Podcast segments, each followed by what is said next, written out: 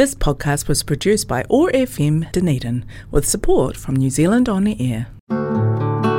Write On, showcasing the work and lives of Otago and Southland writers. Tune in for news and interviews with your local writers on the second Wednesday of every month from noon to 1 and repeated the following Sunday at 11am. The university bookshop is evil because it tempts me so with its otherworldly, picture perfect, just smell those books and breathe atmosphere. With its staff who entice me with, oh, look, have you read this? Or have you seen that? And we know you need this. With its cruelly situated right at the front so you trip over at New Zealand new releases table. And worst of all, worst of all, with the irresistible treasures in Book Lovers Corner. The university bookshop is evil. You have been warned. Good afternoon and welcome. You're listening to Otago Access Radio and Write On with Vanda Symon, the show of the New Zealand Society of Authors and sponsored by that great team at the University Bookshop. Join us for the next hour as we delve into that wonderful world of books. Now, my first guest, Sue Wharton, is a poet and fiction writer, and I've had the great pleasure of interviewing her in the past on the release of her poetry collections and novels. But today I'm chatting with Sue about her role as publisher at Otago University Press. Sue, welcome back to the show.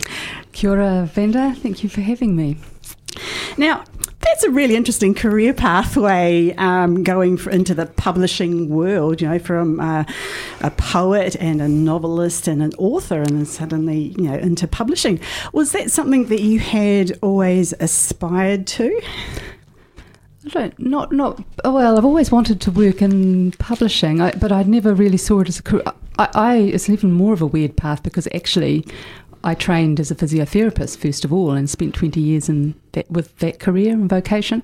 So this, but but all the time I had wanted to be involved. I, I love books, so I've always been a reader, and I had always been a dabbling writer, and uh, and then so it's been a long meandering journey. Is the answer to your question. um, however, by the time this job um, when Rachel Scott retired about um, it's nearly two years ago. Um, so she had been the uh, stalwart publisher at Otago University Press for the previous uh, around seven or eight years, and. Um, it was fortuitous timing for me because I had just finished uh, a load of study, and um, and I was casting around for full time work, and I have a background in as you as you will know as a as a writer, we're always looking for ways to fill that portfolio of earning. Um, the, the, earning portfolio. Aren't so lots just? of you know editing jobs and things like that, mm. and reading manuscripts and so on. So I had a little bit of a hat, a little bit of a hat, on, on that side of the the fence, if you like. And um, yeah, I applied. I was lucky enough to to get the position, and uh, and it's it's a wonderful job. Yeah, mm. and I thought we you know when it came up that you were the new publisher. I was like, yes, because to me, with your background, as you say, in health and science, with your mm. physiotherapy background, and also the arts and that lovely intersection, that just fits so well mm. with this publishing portfolio. So, no, how has that, you know, being on the other side, on the seeking publication, actually informed you when it comes to your role as a publisher? I'm super. I think the primary thing is that I'm super aware of what it costs an author to make a pitch to a publisher in terms of um, the work that's gone into the manuscript, the hopes and dreams of the author. I, I um, I'm always super aware of that. It's um, and now and and I'm also have become even more keenly aware of the fact that you're always told when you're a writer that it's extremely competitive out there. Um, you have to make your best pitch. Um, your work should be as good as you are going to get it, or your proposal as um, detailed as you can make it before you approach a publisher. I now realise just how important that is. The volume of work that we receive in terms of submissions is huge, and the number of spaces we have to publish things very small. We curate, I curate a list that needs to cover. Um, a variety of genres, although we only publish non-fiction and our literature is usually poetry. We also publish Landfall, two two issues of Landfall, which is New Zealand's longest running, most prestigious literary journal. Um, we've just published the 244th edition of that. It's an amazing um, legacy that we look after. The current editor is Lynley Edmeades. Um, so there's that landfall, some, some, poetry, about five collections a year, and the rest of the list is non-fiction, um, which again has to cover the gamut of of uh, genres within the non-fiction uh, prose genre. It can be science, like the magnificent um, Treasures of Foulden Maar book that we published last year with Daphne Lee and John Conran and Uwe Kaulfuss. Um, or it can be um, a memoir, like or, or uh, essay, sort of extended essay, like uh, Sarah Jane Barnett's Notes on Womanhood, which came out last year. So there's a lot of different factors that go into curating the list. That's the thing I've become. I, uh, yeah, it's hard to convey this to authors, and I've been on the other side of the fence, so I know what it's like to to get that letter that says, "I'm sorry, but we don't have room for your manuscript." And now I understand. I would love to be able to publish so many more things than we do, but yeah, I guess that's the that's the that's thing. the reality. That's the reality. It. Yeah. Mm. So there are um, a number of university presses in New Zealand who put out an, an mm-hmm. extraordinary body of work.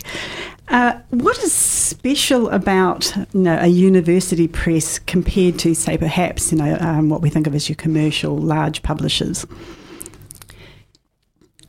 Um, I think it's in the nature of the we, we tend to occupy a niche for work that might not be. I mean, we're always looking for commercial vi- commercially viable work. Of course, we are, but we are able to publish books that are not necessarily that are not going to be on a commercial trade publishers list. Um, uh, so we can look at specialist work. We can look at um, work like the Foulden Maar, the book about Foulden Maar, um, and we can produce a volume that is um, is referenced and um, full of citations. Very, our, our work is um, peer reviewed, um, so nothing gets through our um, our acquisitions process without facts being checked and um, and appropriate citations and things like that. So it's very um, uh, traditional in that way, and and um, I love that. I think that we, we stand behind all our books, um, knowing that everything has been through so many different eyes. From a, um, a if, if, someone is publishing on a specialist topic, then we have other people reviewing that work before it goes to print. Um, we also make, I should say too, that we don't actually publish textbooks or anything like that. That used to be a role of university presses. We tend to try now to be in in the the role of um, communication, science communication, technology communication, communication about cultural ideas, about history. So we want our books to be very readable as well as thoroughly researched and well informed. Which is good because you, you, were talking before about the citations, and I was going to say, you know, which makes it sound very academic, but mm. most of the publications that I've read are actually just yeah. very readable, like you say, and entertaining. That's right. That's, and informative. That is, yeah, that's mm. right. And that's something that um, a, a goal for us that that people because there are a lot of people who there are people in our um, community in Ōtepoti Dunedin who know enormous amount of uh, we publish people, authors from all over the world I should say but we we have a um, um, an emphasis on uh, Aotearoa New Zealand and the Pacific. And um, and of course we love it when our authors are local people. That makes life even more pleasurable to be dealing with authors who are who are local. Yeah. But you know, people we do deal with so many people who know a lot about a specific area, and so part of our role is to make sure that they get the appropriate editorial support, so that the the work is readable, so that you want to pick it up and keep reading that book. Mm. Mm, and also that means you know some people might imagine being a university press that you only publish people who work at the university. No, that's right. Some people do think that, but that's not true. We, mm. we um, tape submissions from anybody. So. just a and, matter of the work. If, yeah. the work if the work fits, we, yeah. we, we, take it. So, what would you would you say is um, Otago University Press's like point of difference from the other university presses or publish you know publishers out there? We uh, we we do have our emphasis is on Maori, um, Pacifica, New Zealand history, and and we focus a lot on on those on uh, so histories and, and sciences that pertain to um, to to us as a people. We're really interested in the cultural aspect of who we are as a nation and a people, how we have evolved as a nation and a people, and where we are going. So, I think we that's one point of difference, and, and the other is that, and of course we will grab anything within Otago or Te Waipounamu mm. focus. That's um, something else that we've positioned in the South. We are the major publisher in the South Island, and so that is also something that we um, try to, to represent the South. Um, we also publish um, poetry as a, um, the other Auckland and uh, Te to, uh, um, the old Victoria University Press, um, also publish poetry, uh, but we also take pride in our poetry list as well. And um, so those those things and landfall. That's a, a, also another point of difference for us that, that we have the custodianship of this prestigious journal, which was um, launched by Charles Brasch post war and is still going, and and in which um, many major New, uh, New Zealand authors have been published over that time, um, and sometimes with their first first place of publication for a story or a poem or an essay, and we are you know very proud of that yeah, it's a great legacy to, to have. And that shows the great value of that publication because it, it, has been a, um, like a starting point for so many amazing yes, writers. Right. Yeah, mm. and it is still a, um, a, a go-to um, if you're looking for if, if anyone's interested in an, an author's past um, they'll often go back to the landfall archives and um, find that, that first story or that, that first poem or that first batch of work. It's an exciting thing to, to, to see it in its first form. And you know it, it's a reminder too that everyone starts somewhere. Mm. but landfall publishers still publishing work by new writers, emerging writers. Um, every issue, um, Lynley, who's this, uh, Lynley Edmeades, the selecting editor, will find work by people that have never published before. It's very exciting. I mean, um, you and I will both know how exciting it is to get that first oh, acceptance oh, yes. note. but we're also publishing, Lynley's also um, selecting work from well established mm. authors as well. So it's a lovely anthology of um, the the nov, novice or emerging writers and established writers with a really long and prestigious track record. And does it still have art. a great readership? It does. It does mm. have a great readership, and we run. Um, we run two competitions through Landfall every year, and this is an excellent opportunity for me to actually uh, say that the Charles Brasch Young Writers Essay Competition is open for submissions at the moment. Yeah. And um, that's for secondary school, uh, not just secondary schools, up to age 21. Um, I think I'm right in saying 21. Um, and it's an essay competition mm. for young writers, and um, the winner receives uh, they public, get published in their journal and receive a, a cash prize. So it's a, a, really it's open nationwide, mm. um, and the details about it are on our website oup.nz. Excellent. No, um, it's a very very special publication, and I love also that it's you know it's not just literature. You know, um, there's the arts in there as well. Yeah, that's right. That's right. We do visual arts visual as well. Arts. Two two um, mm. art portfolios per volume. The other competition that we run is the Landfall essay competition. Mm. That's um, and that will be open for submissions later in the year.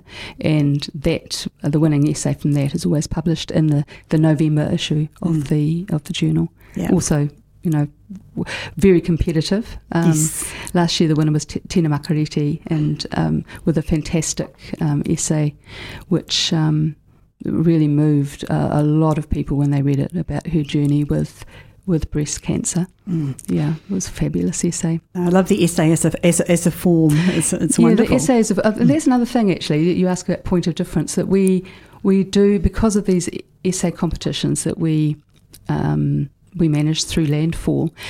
We as a press are very interested in the essay form, and we also publish uh, an anthology of the best of the Landfall essays, the entries, and Mm. um, commended and winning entries in every year's competition. Um, so we're up to the third anthology of that, which will come out later this year, which will include um, the winning entry, the winning essays from uh, last year and the year before, plus uh, a compilation of the best of the entries. So stunning little anthology. So it's, it's called Strong Words. Yeah. Strong Words Three. It will be. I've purchased every one. yeah, they're good, aren't they? They're great. um, wonderful. great to have on your bedside table, and um, they really open the world. They do. Yeah, yeah. So you said you know you have um, non-fiction as your specialty and also poetry. Um, was there any particular reason why um, Otago University Press didn't publish fiction?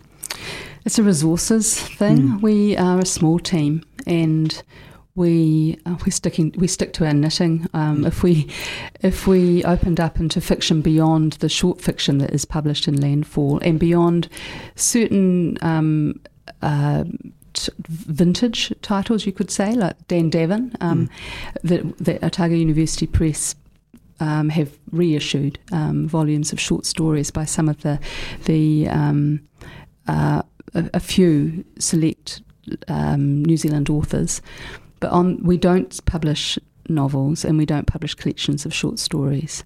It's it is largely to do with our we are overloaded with um, submissions as we are, and we are a small team, so Mm. we would be stretched too thin, and we just have to keep it tight. So when you say overloaded with submissions, um, no, how, how many would you get in a, in a month? It varies a bit, but Mm. we would get. I mean, it, on average, we would be. Mm, it, it does it depends, but we Mm. get hundreds Yeah. in, in, in a year, hundreds of submissions. So it goes up and down with every um, submission due date. But we uh, we just get loads of non-fiction ideas, manuscripts, and proposals, and and you know ten or fifteen manuscripts of poetry, and each submission period, and then it's a matter of filtering through which ones might fit our list and which ones are strong enough to take to our editorial board Mm. for the ones that are, have potential to fit our list, um, all go through to the editorial board for assessment. I Mm. don't envy you the task of filtering through. You must see some amazing submissions. Oh, sometimes it's um, heartbreaking for me because I, you know, I often know the know authors um, involved uh, personally and can't.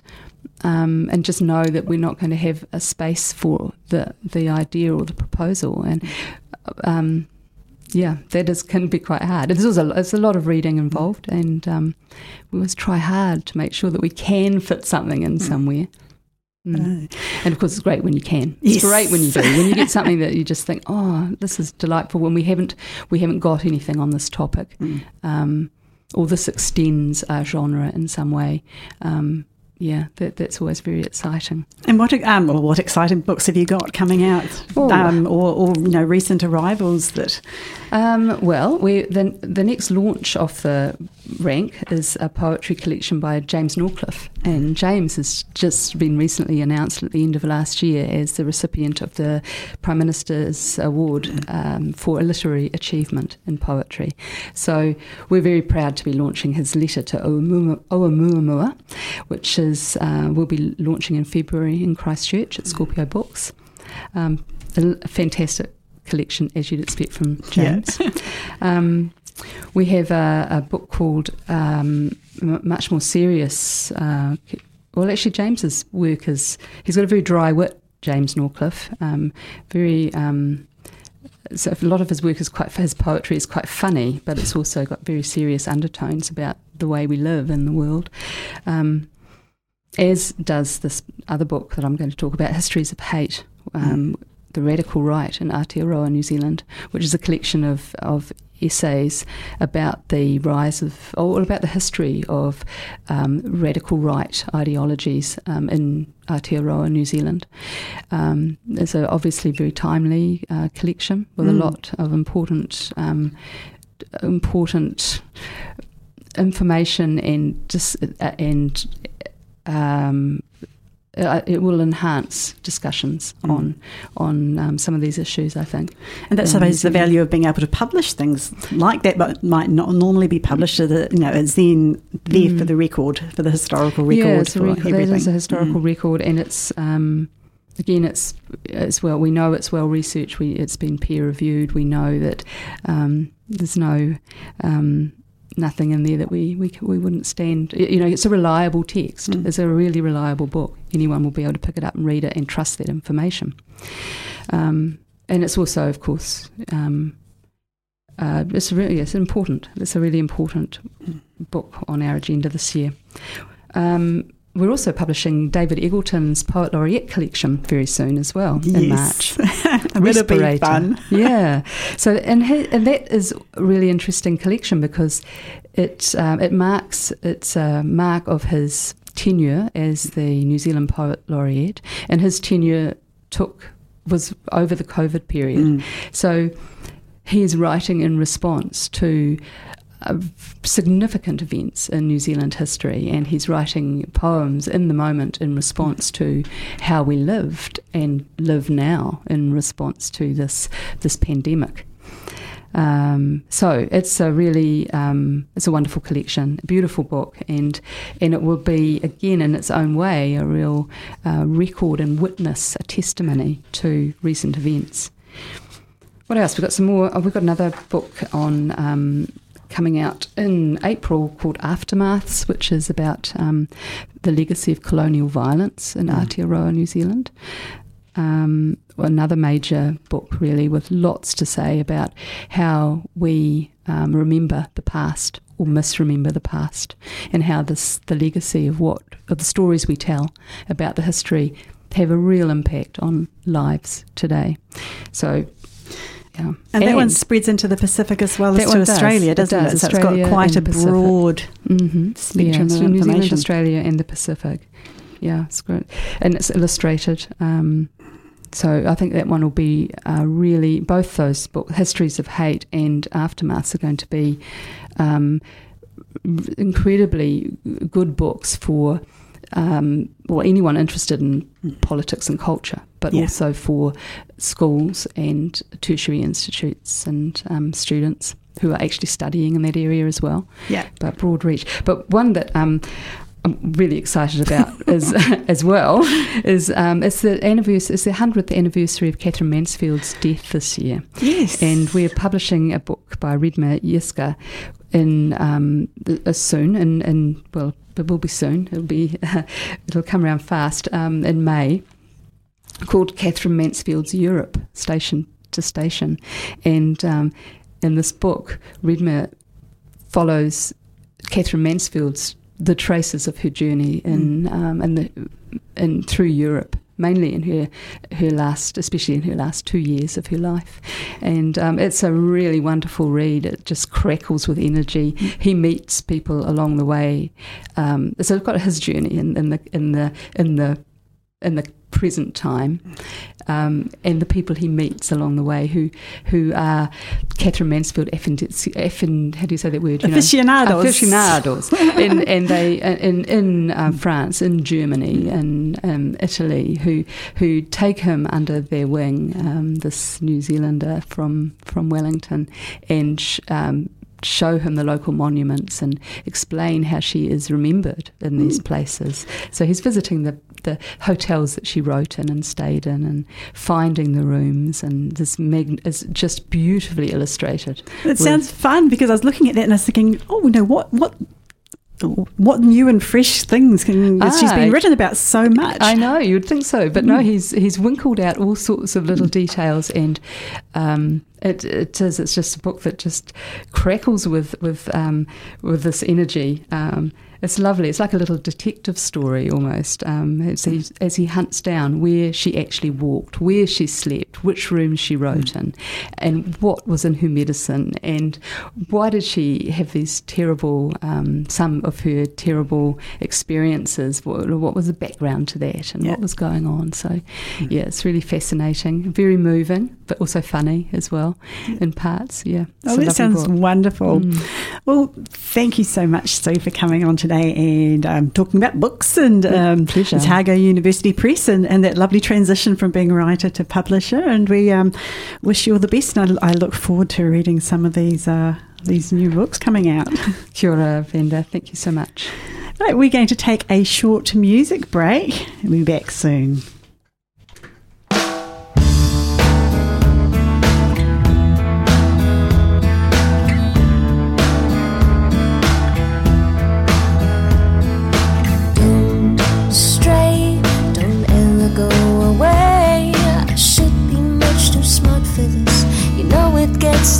brighter, only sometimes when you and I collide, I fall into an ocean of you.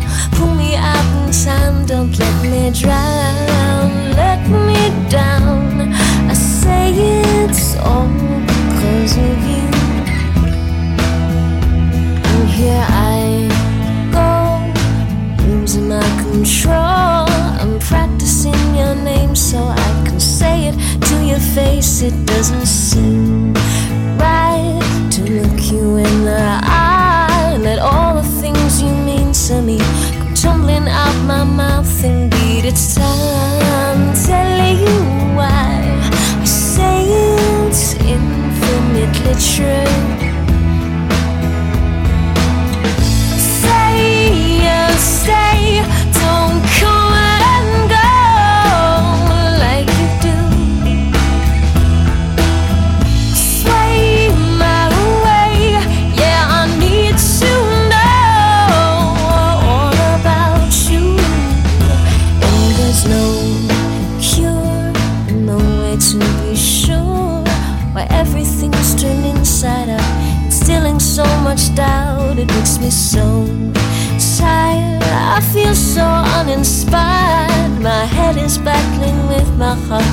Logic has been torn apart, and now it all turns sour.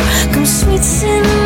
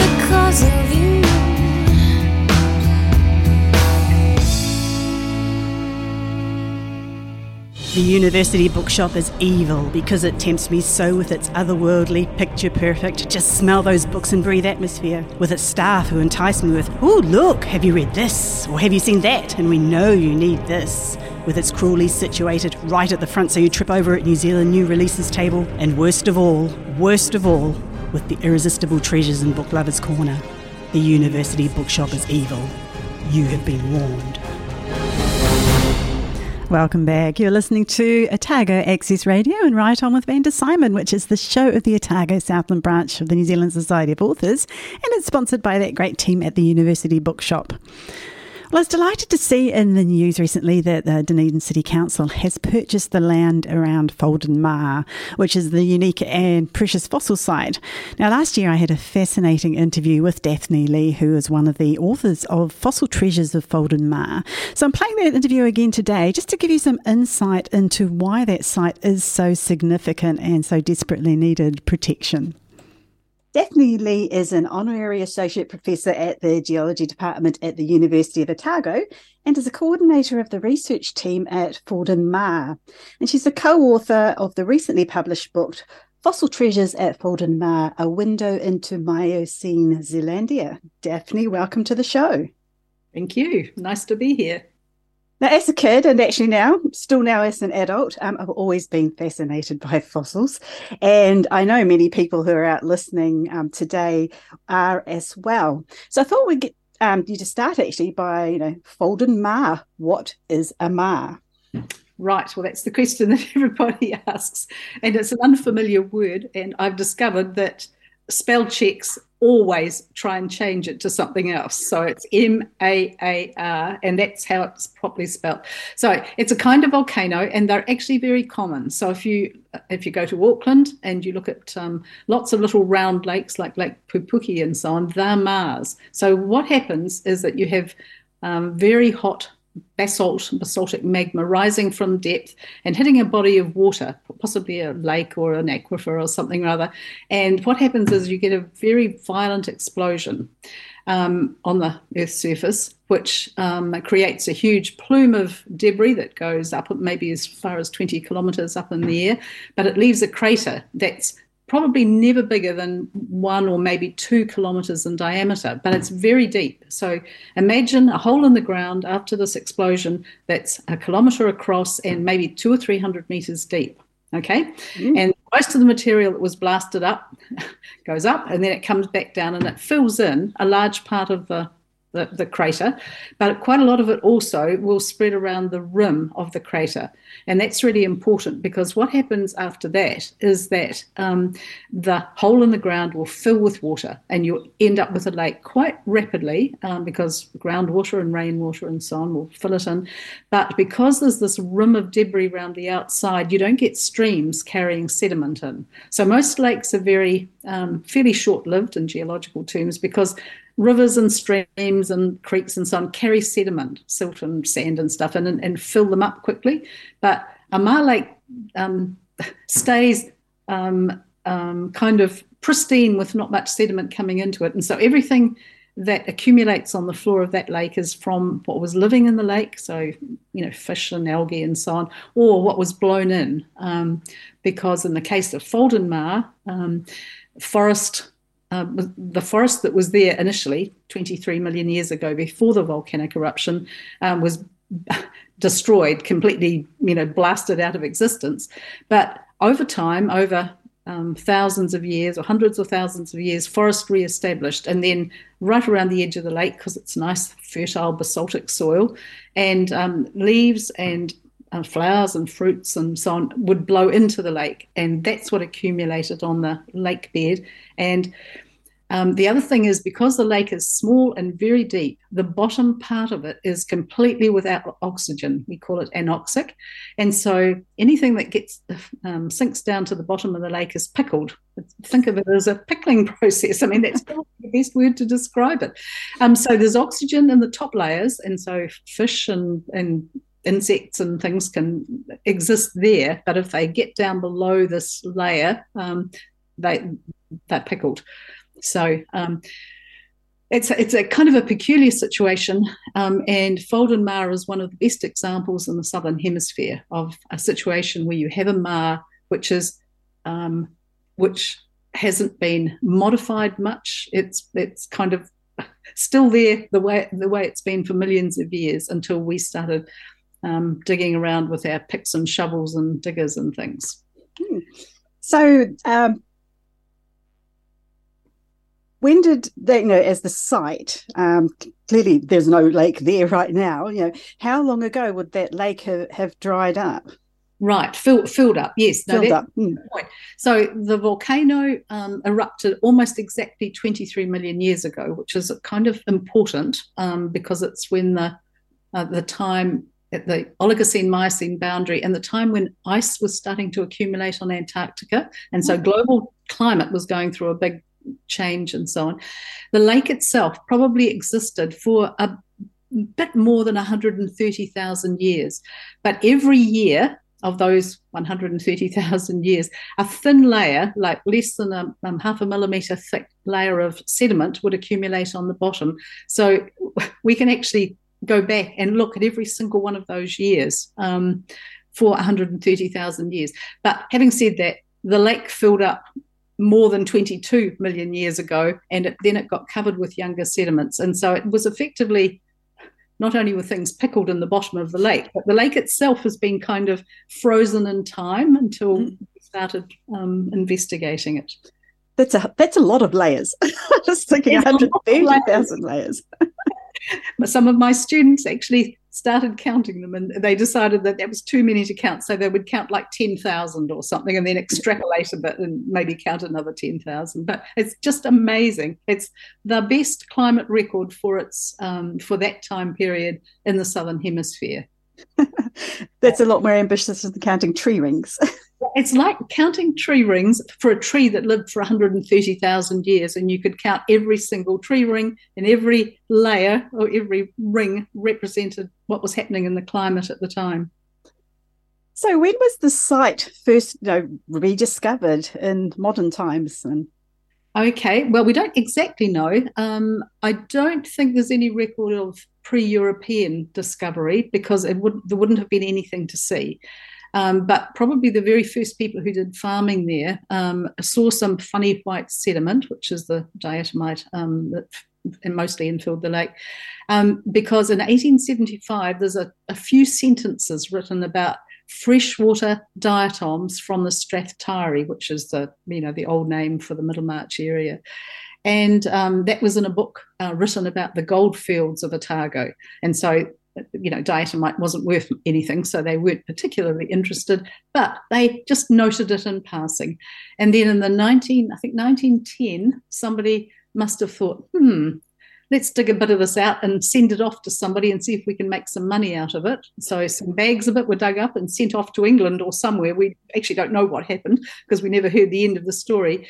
Um, and, and um, that was kind of the end of it again. And then in the from the 1940s onwards, um, a few truckloads um, have of of um, the white diatomite have were mined and used for insulation and filtration and various things. And then in the 1950s, they decided they would mm, um, see how much there was there, um, and they might use it when they were building the Roxburgh and the Waitaki um, hydroelectric dams, because the diatomite, the sediment, is useful for cooling concrete you know when you're pouring huge pours of concrete. And so in the 1950s there was a lot of investigation done and they worked out how big the deposit was you know kilometre across and well half a mile across i guess in those days and they did some drilling to find out how deep it was and again then nothing much happened and then in the 19 early no the early 2000s or late 1990s, a new mining company came in and decided maybe they could make some serious money out of this. And they got diggers in and, and did some more drilling and so on and um, took a few truckload, few more truckloads away, maybe hundreds of truckloads away. Um, and and that was fine. And they also um, worked in with the University of Otago, so they would um, ring us up and say, right, we're going to have a digger in. We might find some interesting fossils. Would you like to bring a group of students up and have a look? And so we would go up several times a year and see what we could find. And the fossils got more and more exciting and interesting and so on. And then in, um, I think it was 2018, all of a sudden, another mining company from overseas had come in, and we discovered to our horror um, from a leaked report that um, was published in the Otago Daily Times that the new mining company was going to not just mine a few truckloads, but the entire deposit, hundreds of thousands of tons every year for, I think it was 27 years, and they were going to take it all away. It was going to be used as um, first of all fertilizer for palm oil plantations in Malaysia or somewhere, which didn't go down very well with people. So they changed what they said in public and said it was going to be used as an addition to poultry and pig um, food, which didn't make sense. And so, anyway, all sorts of questions started being asked, and people started wondering what was going on here. And those of us who started discovering these amazing fossils got very upset about it mm. and said, We've got to put a stop to this. Um, and so there were petitions and protests and letters and petitions to you know the government and and um, eventually the mining company um, went they pulled out. They actually pulled the plug themselves um, possibly realizing that that public opinion and scientific opinion was very much not on their side. And um, they went into receivership, but that's been the situation for the last three years. And so we cannot go at the moment. Nobody can go and look for fossils there. Um, the gate is locked, and everybody is forbidden, you know, from, from access is for, forbidden for everybody, scientists and, and the public alike. So that's where it's been for about the last three years, and we're still hoping for a positive resolution sometime in the future. Yes, because that's a, um, like you said, it seems to be an extraordinarily significant site, you know, oh, as far as the, the fossil record um, and everything like that within New Zealand and um, and globally. And, and globally, yeah. Um, so, you know, what sort of fossils have been found there, and you know, what have been the most exciting discoveries? Right. Well, there's a bit of everything. Um, so remember, it's a freshwater freshwater lake, so the things that you would expect. So there's a lot of algae. Um, most of the sediment is actually diatoms, um, tiny little aquatic plants, um, and there's um, a lot of plant material. Most of the fossils we find are leaves that must have blown in from a surrounding forest, rainforest. Um, there's also flowers, um, there's fruits and seeds, some, some bits of um, bark and so on, fungi um, on the leaves. Um, but the really exciting things are fish. There are little fish. The oldest um, whitebait fossils known from anywhere in the world come from Foulden Maar, which is really exciting. And some of them are beautifully preserved. So there's fish, there's eels, um, there's sponges, I forgot to mention. Um, there's also coprolites. So um, people don't know what coprolites mean. bird poo. And so sooner or later, we expect to find bird bones. Um, at the moment, we know that they were there um, because we, we've got um, little droppings that contain grains of sand that came from somewhere else, not that they're not part of the, the um, Lake system. But the other really important fossils are insects. When we mm. first started working there, um, there were, I think, six fossil insects older than the ice ages known from New Zealand. Um, we've now got up to about 600 different wow. insects and spiders from New Zealand, and about nearly 300 of them come from Foulden Maar and they're all new to science. Nobody had any idea about them being here. Um, and there are some spiders, um, but the insects are incredibly diverse. So there's things live, there's things, um, scale insects attached to leaves, there's bark bugs, there's um, weevils of various kinds, there's beetles which have still got some colour. Um, I'm going to have to have a look at my thing. There's crane flies, there's ants, lots of ants. There's wasps, caddisflies, um, plant hoppers, um, termites, um, and and and we're really only at the start of you know the start of the research. So this is what we found after um, say ten years of solid research. Who knows what what else is there? But I, I would think it's a you know curve that's going to keep on going up for probably decades, if not centuries, to come, as long as we can have access to the site. Um, the, the, level of preservation must be amazing. I was sort of reading it in, in the book, you know, when it's talking particularly about spiders, and because mm-hmm. they don't have like hard chitinous hard parts, that's right. Parts yes. the, the, is very rare to find examples of that. And there are some spiders, yeah, which is really exciting. Yeah, but the um, other insects have got eyes and antennae and pat- beautiful patterns on the wings and so on. And as I said, some of them have even got colour, you know, the original structural colour and so on. So they really are exciting. However, I need to say, most of them are pretty small. You need to have a good eyesight or a hand lens, and then you need to bring them back and look at them under the microscope. Um, but each one of them is telling a sort of a, a, new story about the history of life in New Zealand and sometimes history of life in the southern hemisphere.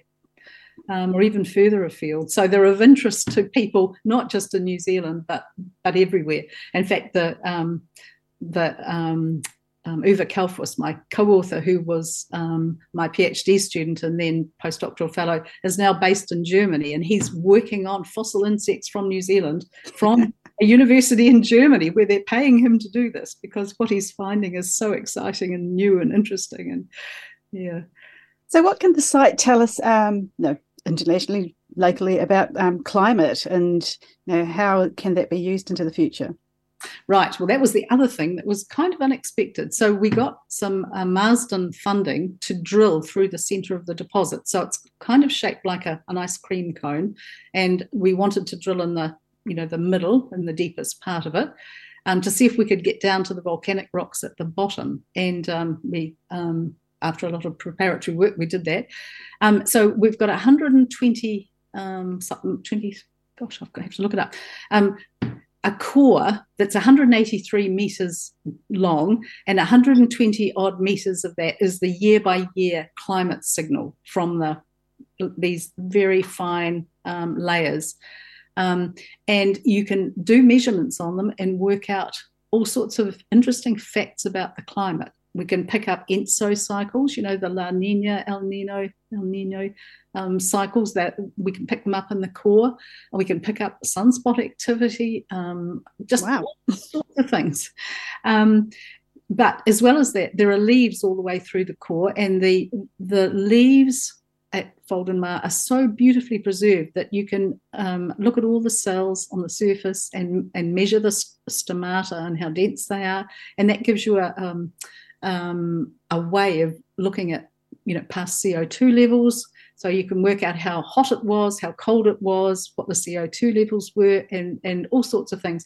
And so one of the things that we discovered, or one of my PhD students discovered, was that the climate overall was probably about eight degrees centigrade. This is the mean annual temperature, about eight degrees centigrade warmer than it is at Middlemarch today. Mm. So much, much warmer. Um, probably no snow, no ice. Um, but then, of course, there were no mountains at that time either. Um, so we can kind of look back in the past and see what the climate was like. And the other thing, we can work out that the CO2 levels were much higher than they are today. But as most people know, the CO2 levels in the atmosphere today are going up and up and up every year. And in another 20 years or so, we might be getting up close to where the climate was at Foulden Maar 23 million years ago. So it would be quite nice to be as warm as Brisbane um, in Dunedin. I don't know. it wouldn't be very good for the rest of the planet because. But then the ants would come back. Well, then they would too. they might, and the termites. Yes, I hadn't thought of that, and yeah, probably mosquitoes and all sorts of things. Yes, I hadn't quite thought, um, thought of it like that. Yes, um, and and we might get rainforests back again too, instead of you know the dry tussocks that we expect around Middlemarch. We we might have subtropical rainforests because the rain um, it was much wetter back then too. So the climate has changed a huge amount um, over this time period. And but the only way we can kind of know that is by studying sites, exceptional sites like this one at Foulden Maar, and then we can kind of um, look look back in time and then we can look forward in time and think hmm where are we heading you know with what humans are doing to the planet now and yeah um, it's kind of um, it's frightening in a way to see mm. that looking back, what we're looking at is natural changes. What we're doing now is speeding up, you know, these changes to a degree that the planet has never seen before. So it's Yeah. a gigantic, um, terrifying experiment that we're doing, And not a good one. and not a good one. No. And this also um, sort of also highlights the importance of the site and preserving it and being able to keep researching at it. hmm That is really important because one of the things that scientists know is that you never know what questions people will want to be asking five or 10 or 20 years in the future. And many of the most important discoveries in science have been made not by nice organized you know projects but serendipity something that came out of left field that people didn't even think about when they started off.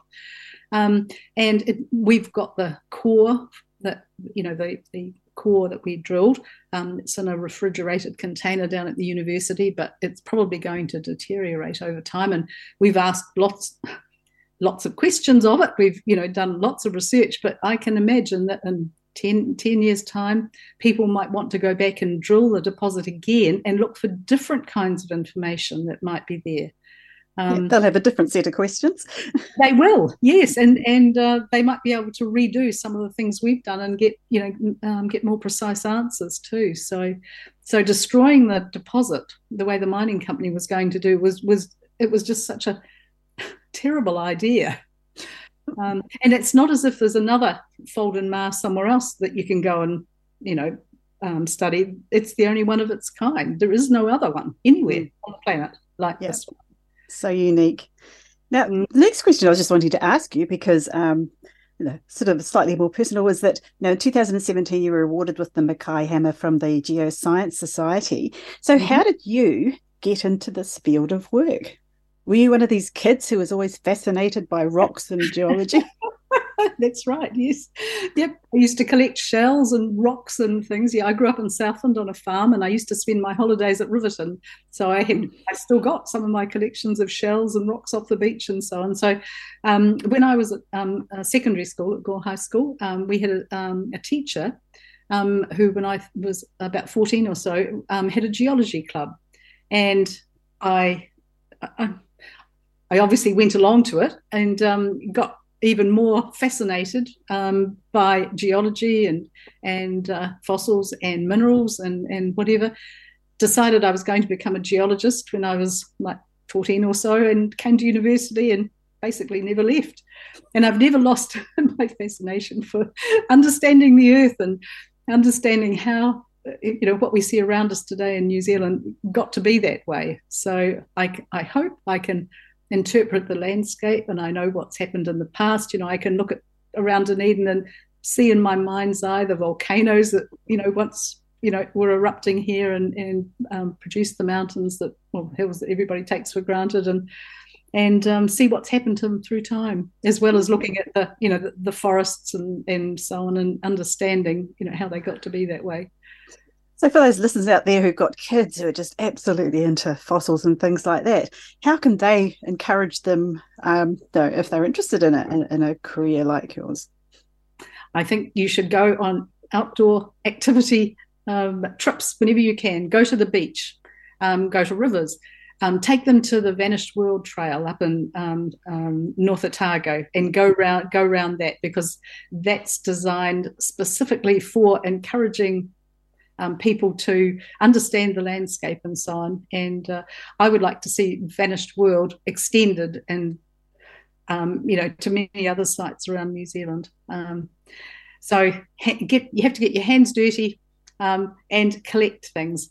Uh, you, when when children come to me with a you know a, something you know some crummy bit of rock and say what is this? I all I always take it very seriously and explain to them that that piece of rock has a story and I can help them you know work out what the story is you know where it came from and how old it is and and uh, so on. Um, and when students come to university as first year students and you, you know very quickly which of them are likely to become a geologist because they've got this passionate interest in everything that's going on around them and they're interested in you know um, time travel back into the past and so on. So yeah. And also geology covers everything. Um, the, the the natural world, including you know space and and and so on. So and everything from microscopic up to you know um, the solar system. So you know anything that you're interested in can can uh, fit into the field of geology or earth science. That's great. Hey, thank you so much, Daphne, for coming on the show today and sharing your passion because it's clear that you absolutely love what you do, and to talk about um, fossil treasures of Foulden Maar. And uh, wish you all the very best and hopefully getting some access back to the site. That's what I'm hoping for too. Thank you very much. Well, that is our show for this month. So thank you for listening in and to my guest, Otago University Press publisher Sue Wootton and um, Daphne Lee They're talking about fossil treasures of Foulden Maar. So very, very relevant right now with the wonderful news that um, the site has been saved. So join us again next month for another hour in that wonderful world of books. But until then, enjoy lots of great reading. This podcast was produced by OAR FM Dunedin with support from New Zealand On Air.